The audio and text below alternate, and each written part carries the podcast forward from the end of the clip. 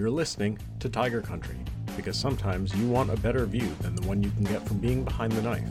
Sometimes you want your conversations to be more audible than the bleeding. Join Milos Buhavac, Joe Bose, and me, Rishi Kundi, as we talk to our guests about trauma surgery, critical care, powerboating, cats, mandolin, croissants, cats, TV shows, cats, and steak.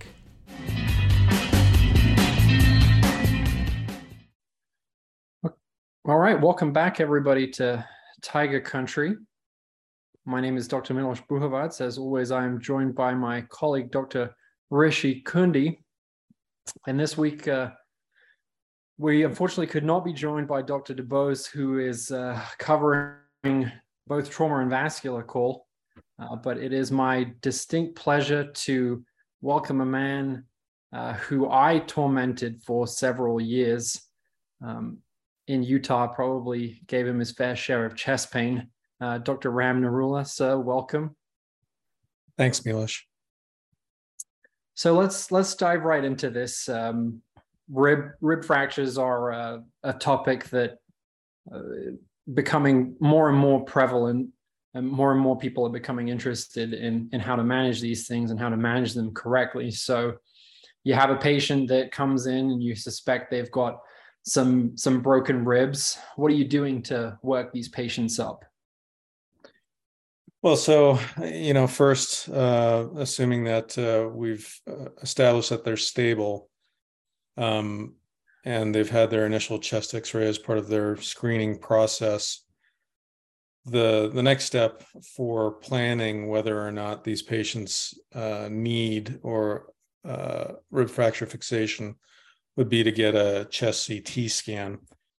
That's not to say that every patient with rib fractures needs a chest CT. Um, the the plain film I think is reasonable to identify as a screening tool those patients who might need a subsequent chest CT, but I certainly wouldn't advocate that every patient with rib fractures um, that are non-displaced necessarily needs a chest CT. And do you think that plain film radiographs usually are enough to make that distinction between which patients have displaced fractures and which patients do not?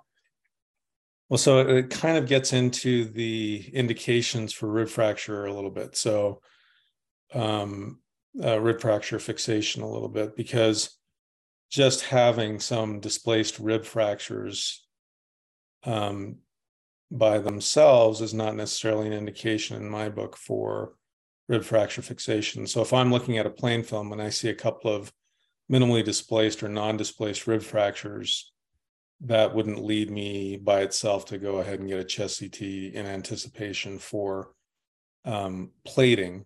But there are a number of studies out there that indicate that initial chest X-ray is often underestimates the degree of rib fracture, uh, rib fractures and severity. But having said that, I, I, wouldn't routinely get a chest CT on patients with subtle rib fractures or those with without at least bicortical displacement. Gotcha. And you know, when you look at when you're looking over those plain films and you're thinking about the overall picture of, of the patient in front of you, are there specific locations that cause concern for concomitant injuries and how do you go about addressing that? Sure the uh, you know the upper rib fractures uh, as we know are associated with more uh, a greater degree of uh, vascular injuries. So those patients certainly based on the denver criteria would fall into a higher risk for a blunt cerebral vascular injury or great vessel injury and and would dictate then getting a ct scan a ct angio obviously lower mid uh, mid thoracic injuries are going to be associated with a greater degree of pulmonary contusion. And and your lower rib fractures are going to be associated with potential injury to the uh, upper abdominal viscera. So so those will those will dictate whether or not additional imaging is needed and also the degree of concern one has for pulmonary contusion blossoming you know, in addition to that, um, when you look at rib fractures that occur posteriorly versus anteriorly, um, there might be some consideration for blunt cardiac contusion. um, where you might need to go ahead and get an echo, depending upon what the physiology of the patient looks like. Um, and then also, uh, those posterior rib fractures um, may lead one to be more concerned about shoulder girdle injuries um, that can be quite quite significant and severe. But you'll usually see some element of that on the plain film and associated thoracic spine injuries. So I'm sure that uh, you and a lot of our listeners can identify with one of my favorite uh, events in a uh, in a trauma call, which is the call from the outside hospital that is looking to transfer a patient because they have a rib fracture and they don't have a thoracic surgeon.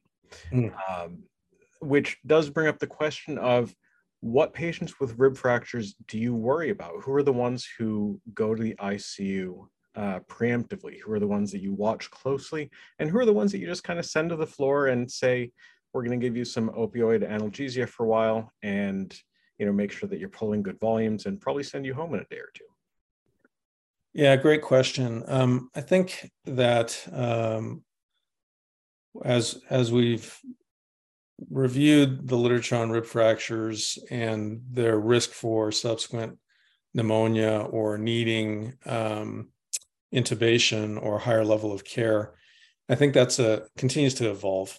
Um, you know, at, at our institution, if you're over 65 and you've got more than three rib fractures, you're pretty likely to end up in our ICU, at least for the first 24 hours.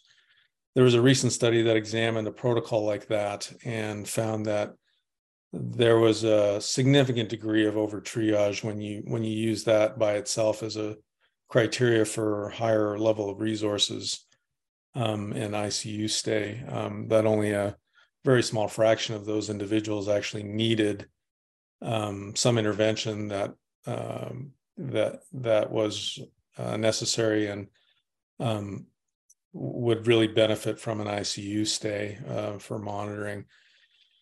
Uh, having said that, I think uh, it really does depend on your local institution as to whether or not you're going to put these patients into some form of higher level of care. Right, one ICU is not the same as another um, between hospitals, and so a step down unit or an ICU might be reasonable for a smaller hospital that doesn't have the level of resources to, to be able to, to manage those patients.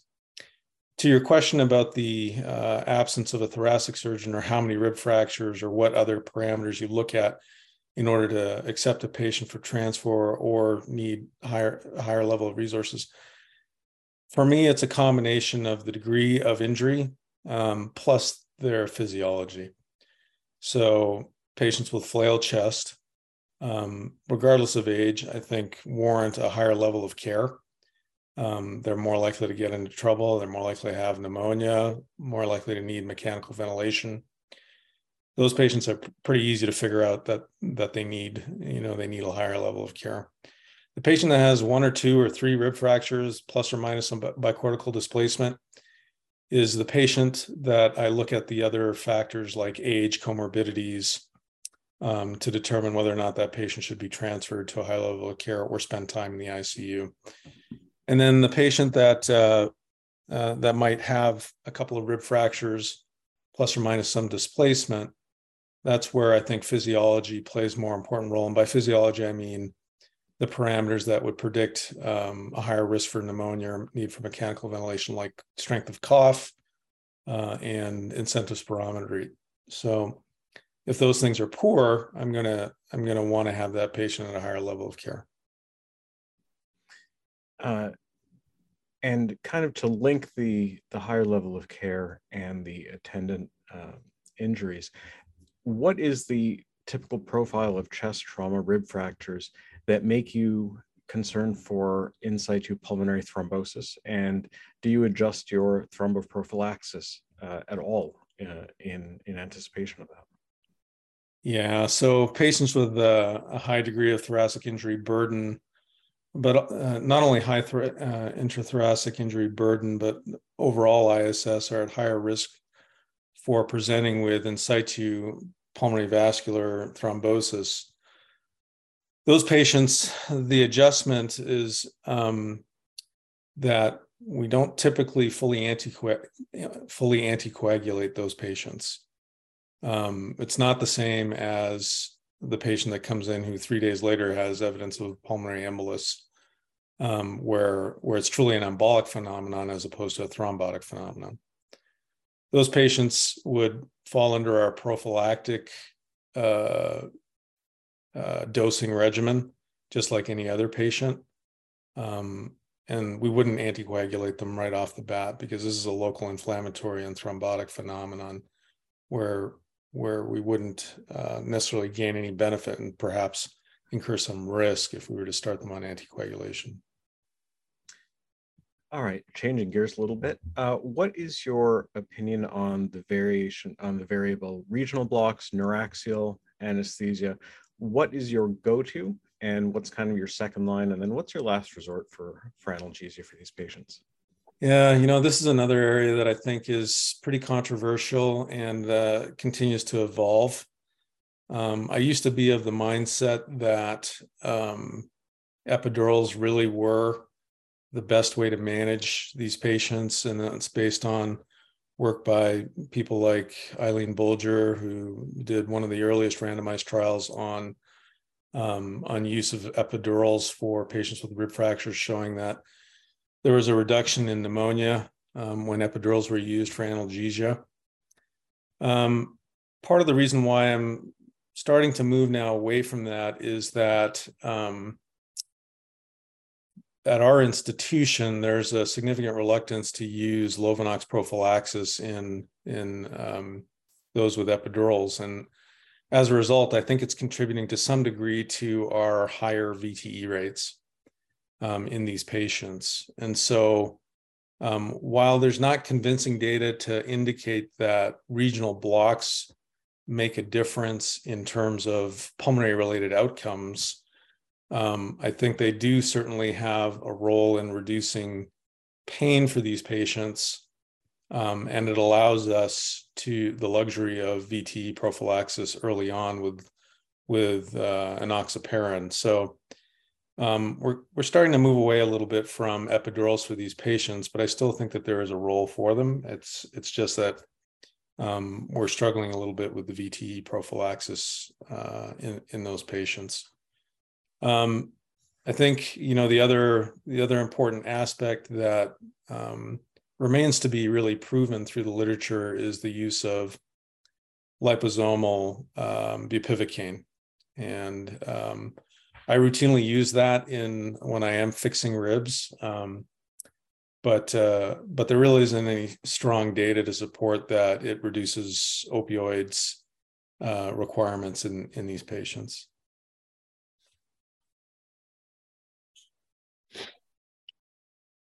Okay, so you know you've you've got this patient in front of you, and you sort of alluded to it at the beginning about you know you the, the radiograph, the different things that you're taking into account on whom you would like to fix and who you're going to leave alone. So take me through that algorithm of uh, th- this is a patient with rib fractures that I'm going to do a fixation on, and this patient doesn't require it. Yeah, so I think uh, first we want to establish whether or not there's some other indication for mechanical ventilation that's going to prevent you from gaining real benefits of operative rib fracture fixation. And, and by that, I mean significant TBI. So patients with significant TBI who are going to be uh, uh, trach bound um, may have a long neurologic recovery, not likely to gain any real benefit from rib fracture fixation. I, I do say that with a little bit of a caveat that there has been at least one study out there that's looked at rib fracture fixation in TBI patients with some suggestion of improvement in pulmonary related outcomes. So while while many studies exclude patients with TBI from rib fracture fixation, um, I, I, wouldn't say that's a 100% uh, contraindication to rib fracture fixation, but it it is something that we need to consider strongly as to whether or not they're going to gain any benefit because it, it would be an operative intervention that you're going to want to undertake while they're in their early phase of TBI recovery. Mm-hmm. So you have to weigh the cons and uh, pros and cons for that. Barring that, uh, then the question becomes uh, is the patient intubated for pulmonary needs uh, already? And is there, uh, do we think that there's a benefit in fixation of those patients um, in terms of reducing their pulmonary related morbidity? Uh, I, I, do believe that there is a benefit, um, although there is one recent trial that suggests that it may not uh, actually reduce mechanical ventilation needs. Um, rib fracture fixation um, uh, has uh, a less clear defined role in somebody who's already intubated um, uh, in terms of reducing their need for mechanical ventilation. Uh, so in that in that patient group, um, I would still favor fixing those patients who have a flail chest. Um, and uh, the reason for that is I think that there there is a subset of patients within those that group of patients who um, we may help to improve the shorten the length of mechanical ventilation and potentially reduce the risk for pneumonia and need for trach. Um, those patients that are not intubated um, is where I think uh, you have to you have to look at the nuances of of that patient to make the decision for fixation. I still think those patients that are not intubated who have flail chest do benefit um, from fixation. Um, and that's been borne out in a couple of randomized trials.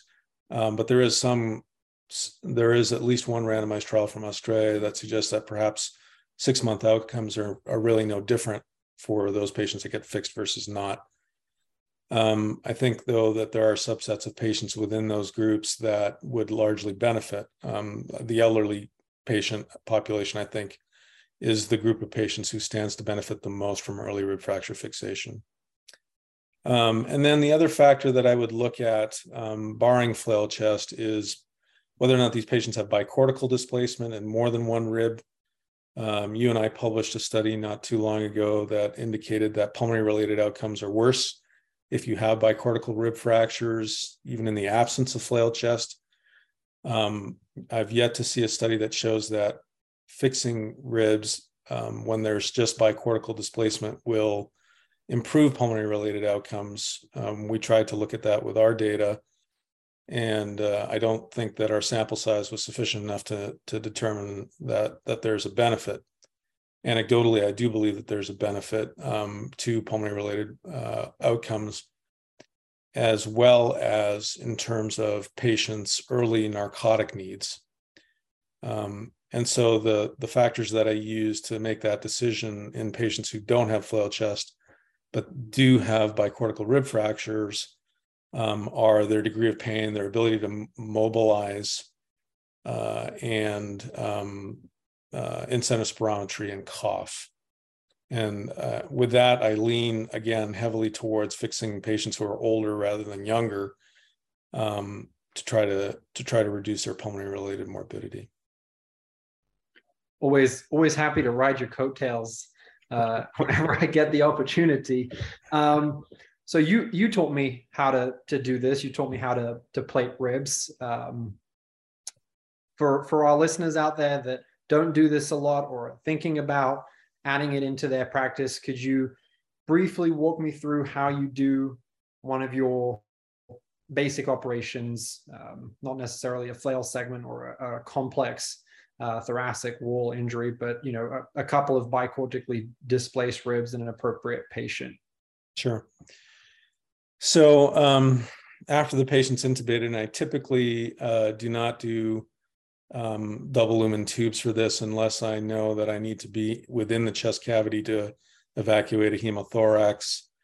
Um, if if there's no other reason to be in the chest, then I'll usually just use single lung, uh, a single lumen tube uh, patients are positioned with the appropriate side up and um, then after they're they're appropriately prepped the um, the incision that i use is obviously the goal here is to try to be as minimally invasive as possible.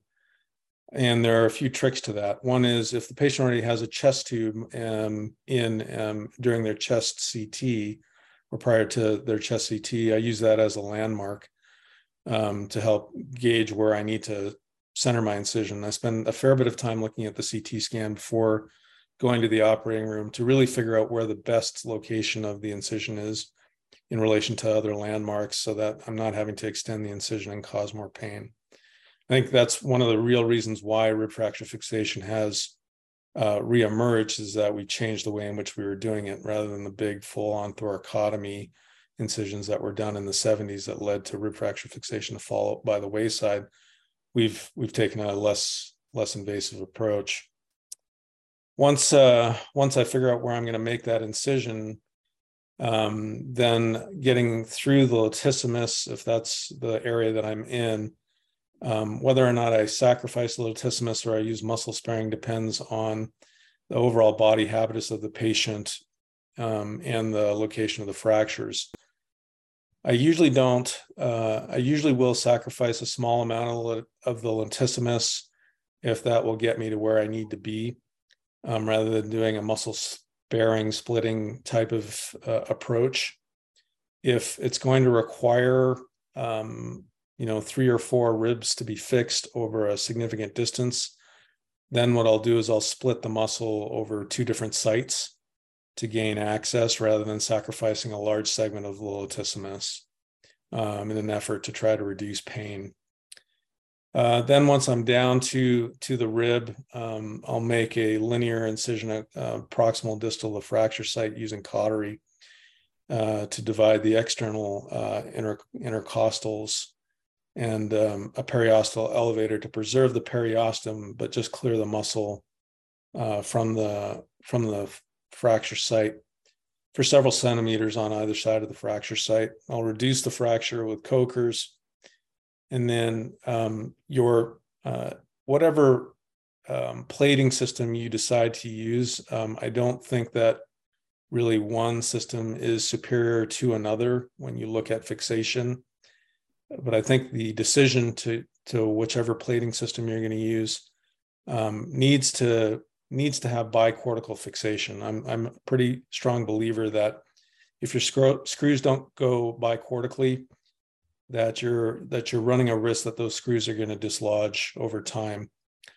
And then one of the other principles that I think is important is having at least three, if not four, uh, fixation points on either side of the fracture site once you have reduction.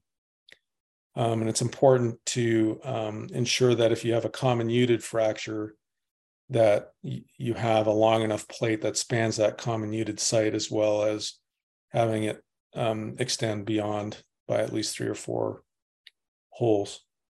So that's how I, I do my sort of basic uh, one to two displaced rib fractures.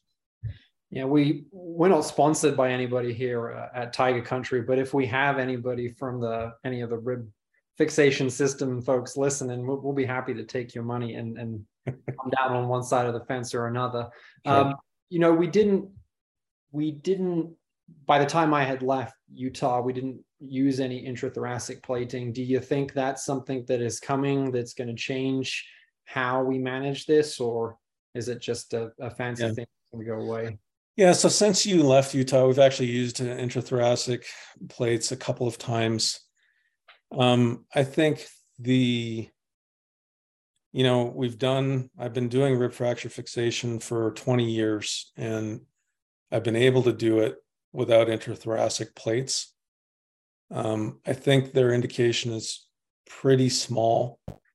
Um, there is there is some small advantage. Um, you know, you can get away with minimal incision. Um, but they are finicky to use. It's technically um, a little bit more challenging.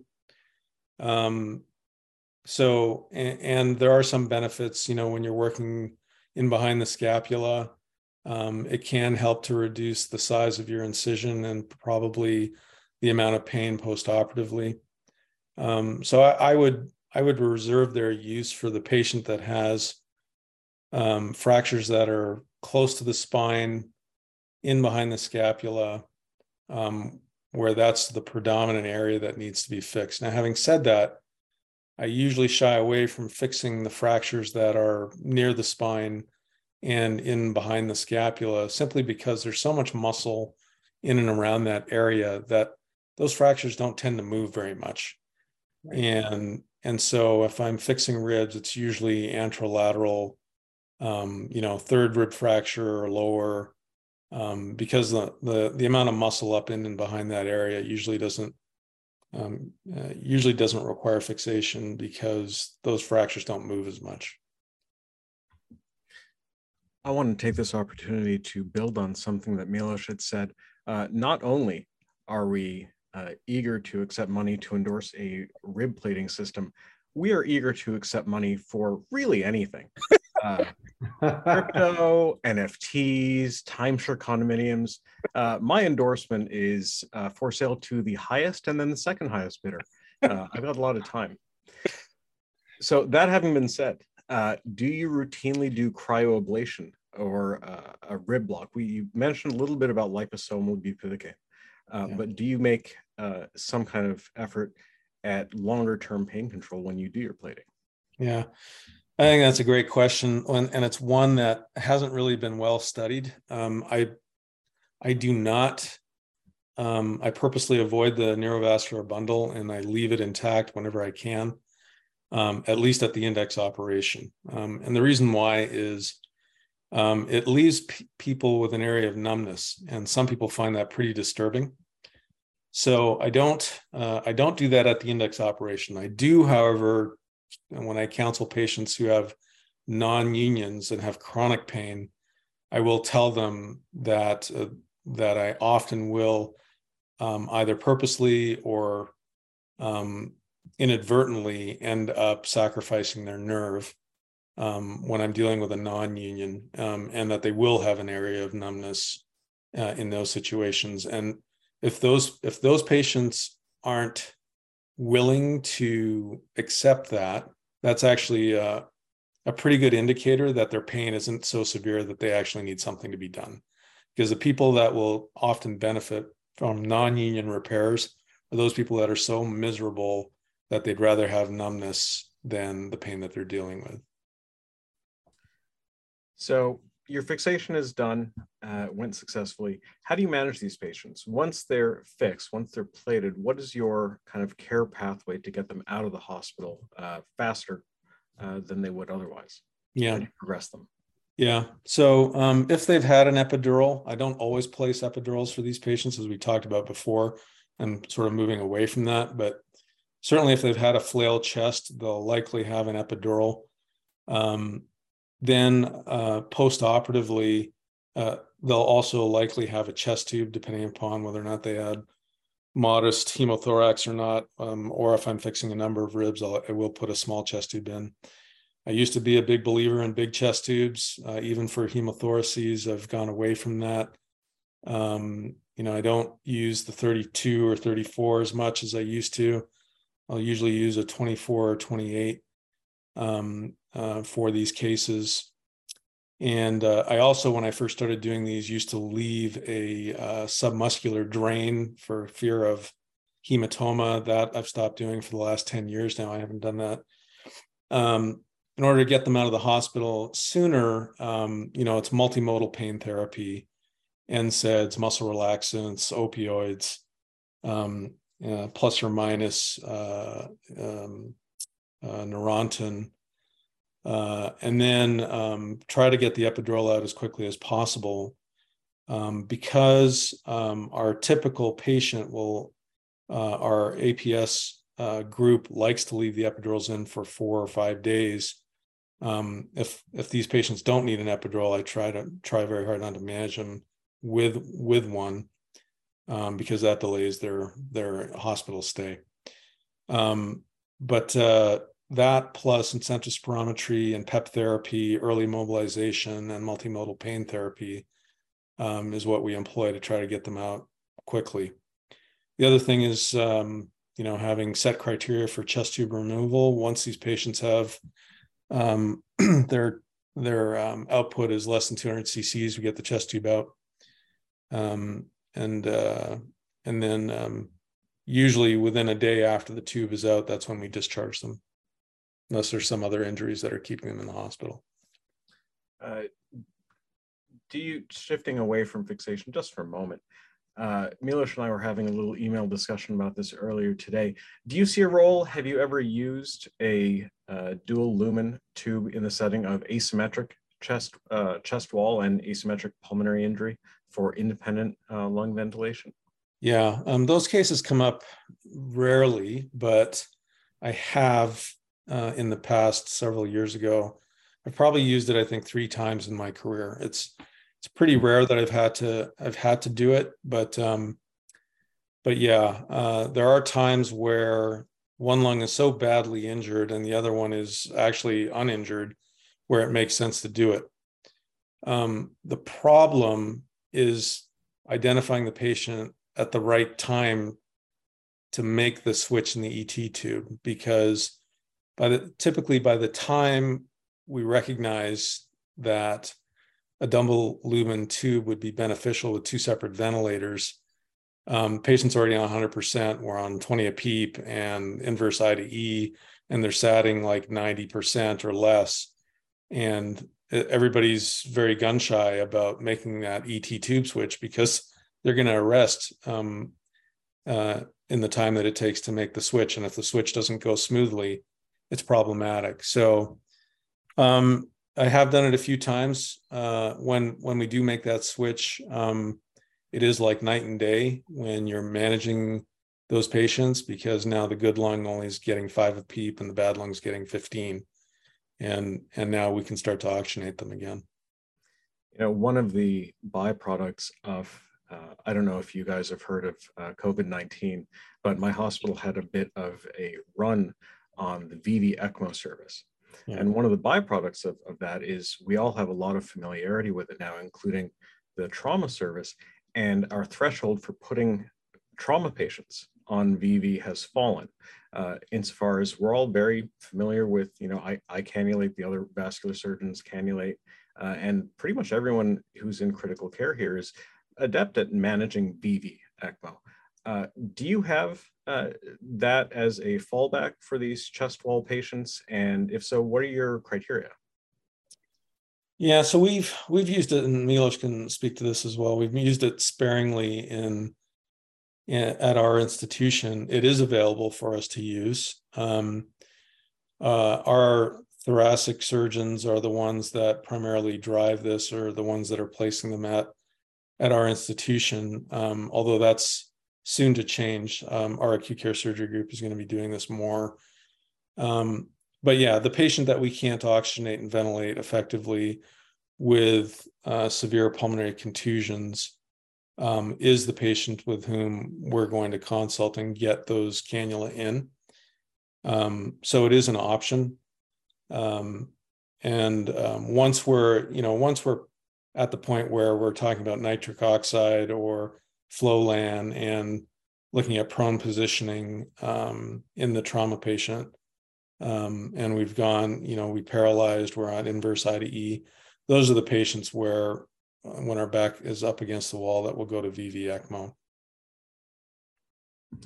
So coming back to rib plating, because we can't seem to get away from it, um, you know, often we'll get these patients uh, and someone will bring up plating, but it's been 72 hours uh, since their injury. You know, they're out of that that optimal period. Um, do you ever fix, uh, you know, do rib fixation outside of that window? What is your window? What is yeah. your optimal period, and how far out will you fix these if the patient just isn't getting better? Yeah. So I look at rib fracture fixation as having two real um, uh, roles.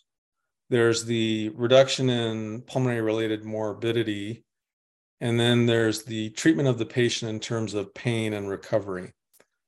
And those two things are distinct. Um, uh, although they come together in most patients, they don't always. They don't always.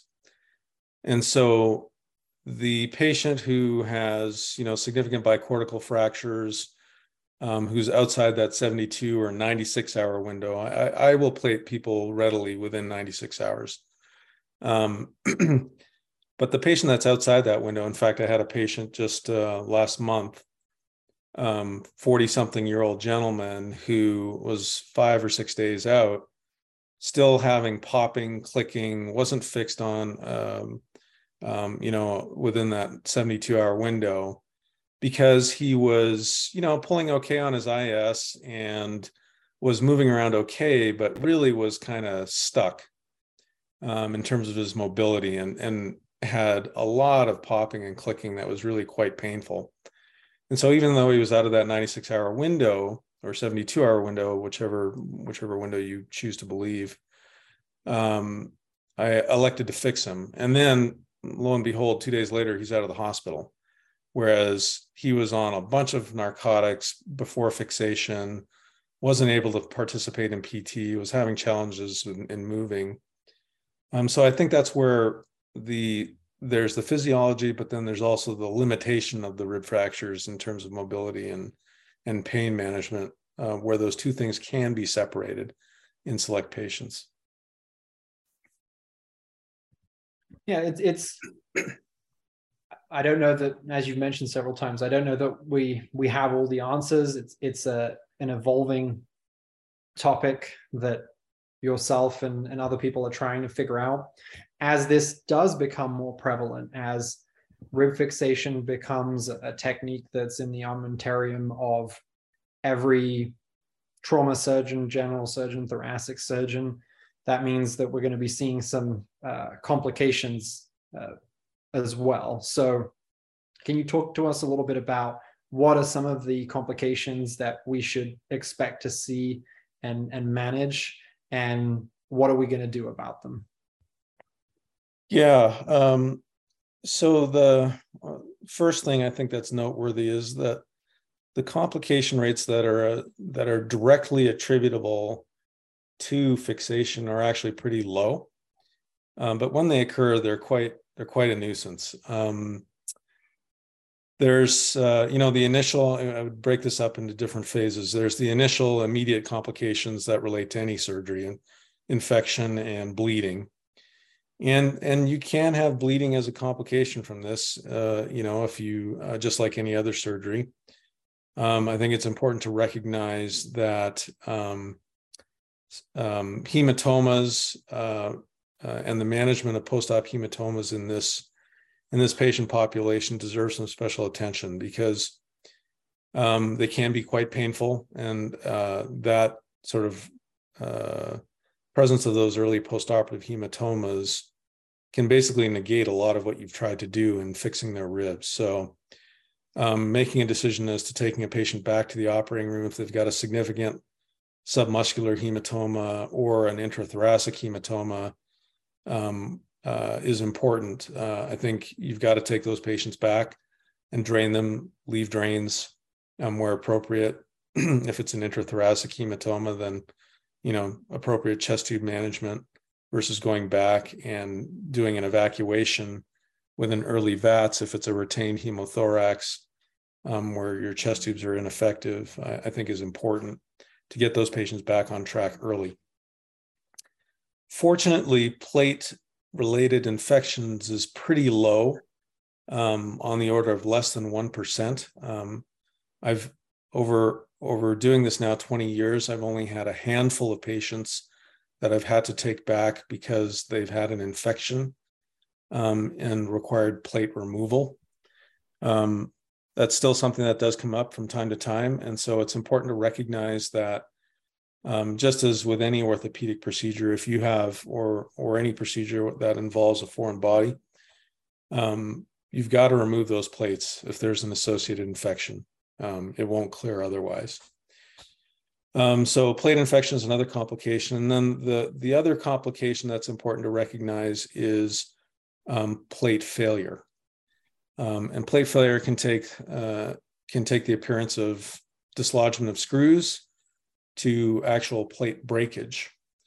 And when you're dealing with that kind of a situation, you have to then think about what the reason for that failure was. Was it because the plate wasn't placed appropriately? Did you did you only get um, uh, a, you know a corner of the rib when you put your screws in versus the meat of the rib? Did you not have long enough fixation across the fracture site? Did um, did your screws not go full thickness and therefore they weren't by truly bicortical.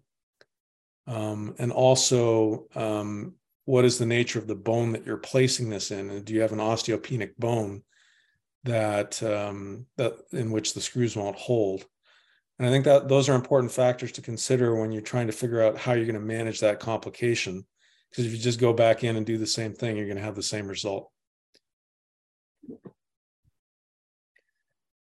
Yeah, it's it's it's one of those things that we you know you you taught me we we went through everything pretty rigorously so that when it was time to fly the coop and and do the stuff by myself uh, you know myself all the all the residents fellows would have uh, an algorithmic way of, of approaching these things. And if dr dubose was here he'd be relieved that we've we've made it through the the meat and potatoes of our discussion on rib fractures because really this is this is his favorite part the random questions where we we get to find out a little bit more about the man behind the legend. So dr Nirula are you ready for your random questions? My, my random my five questions my five fast questions?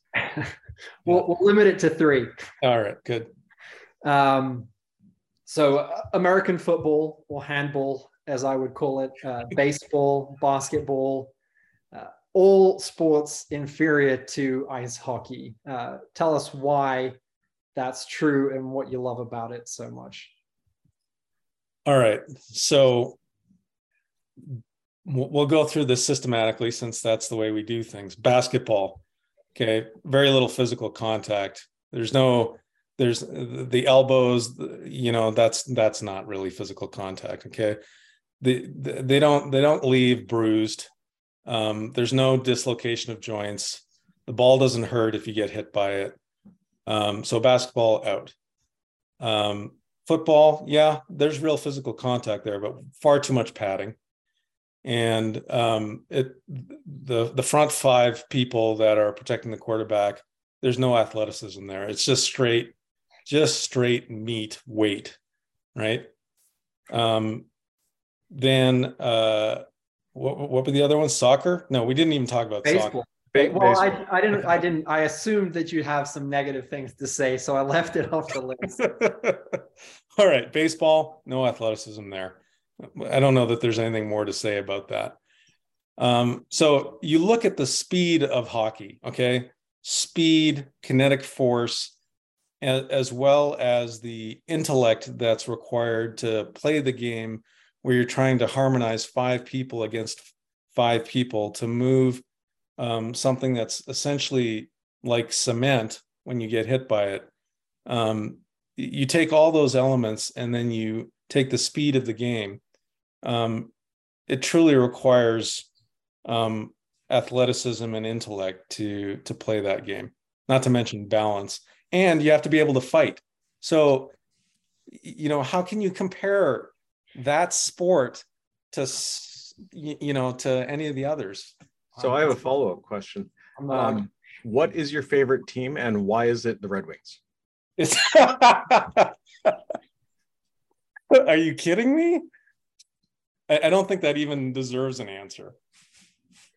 I, I, the, he's a jets fan. I'm yeah i'm from winnipeg. I'm canadian. So my my team is my home team. It's the winnipeg jets who just uh, basically last night beat the LA Kings six to four. It was a terrible game though.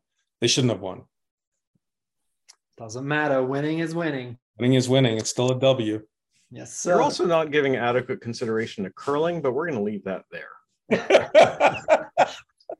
it's a sport on ice. He does like his sports on ice. Yep. Um, so Utah, you, have been at Utah now for uh, for a while. Um, uh, the state obviously is very upset that I left, but it is one of the the hidden gems of uh, the United States. Where is your favorite place to go in Utah?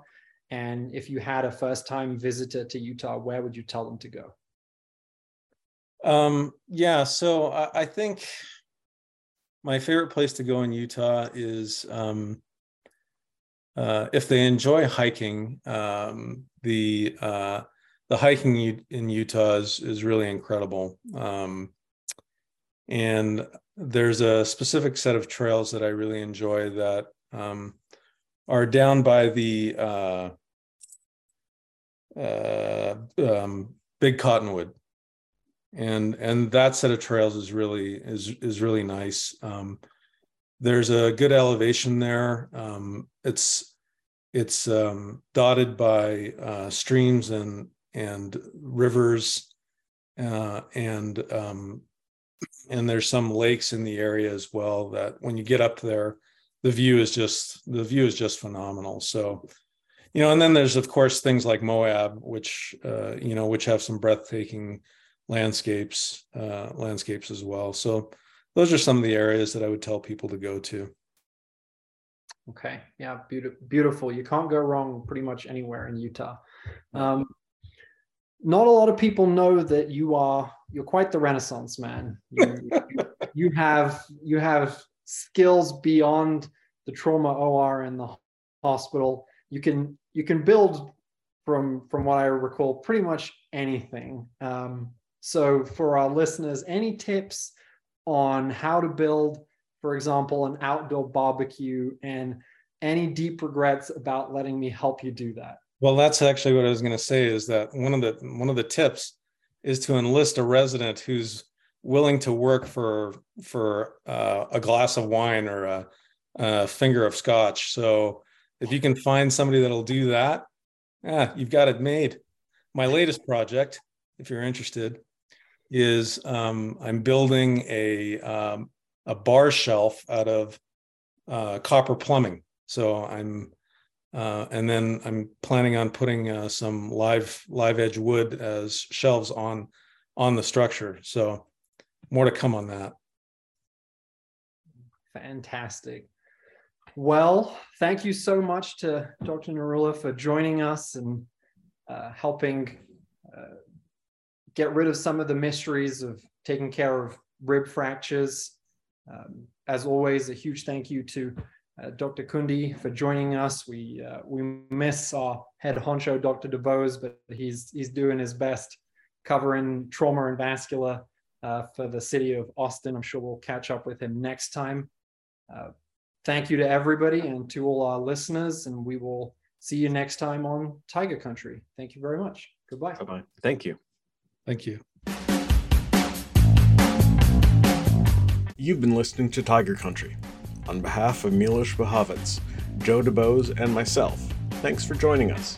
And just in case, this doesn't count toward your CMEs, and please don't use this to study for your in service. We'll be back soon.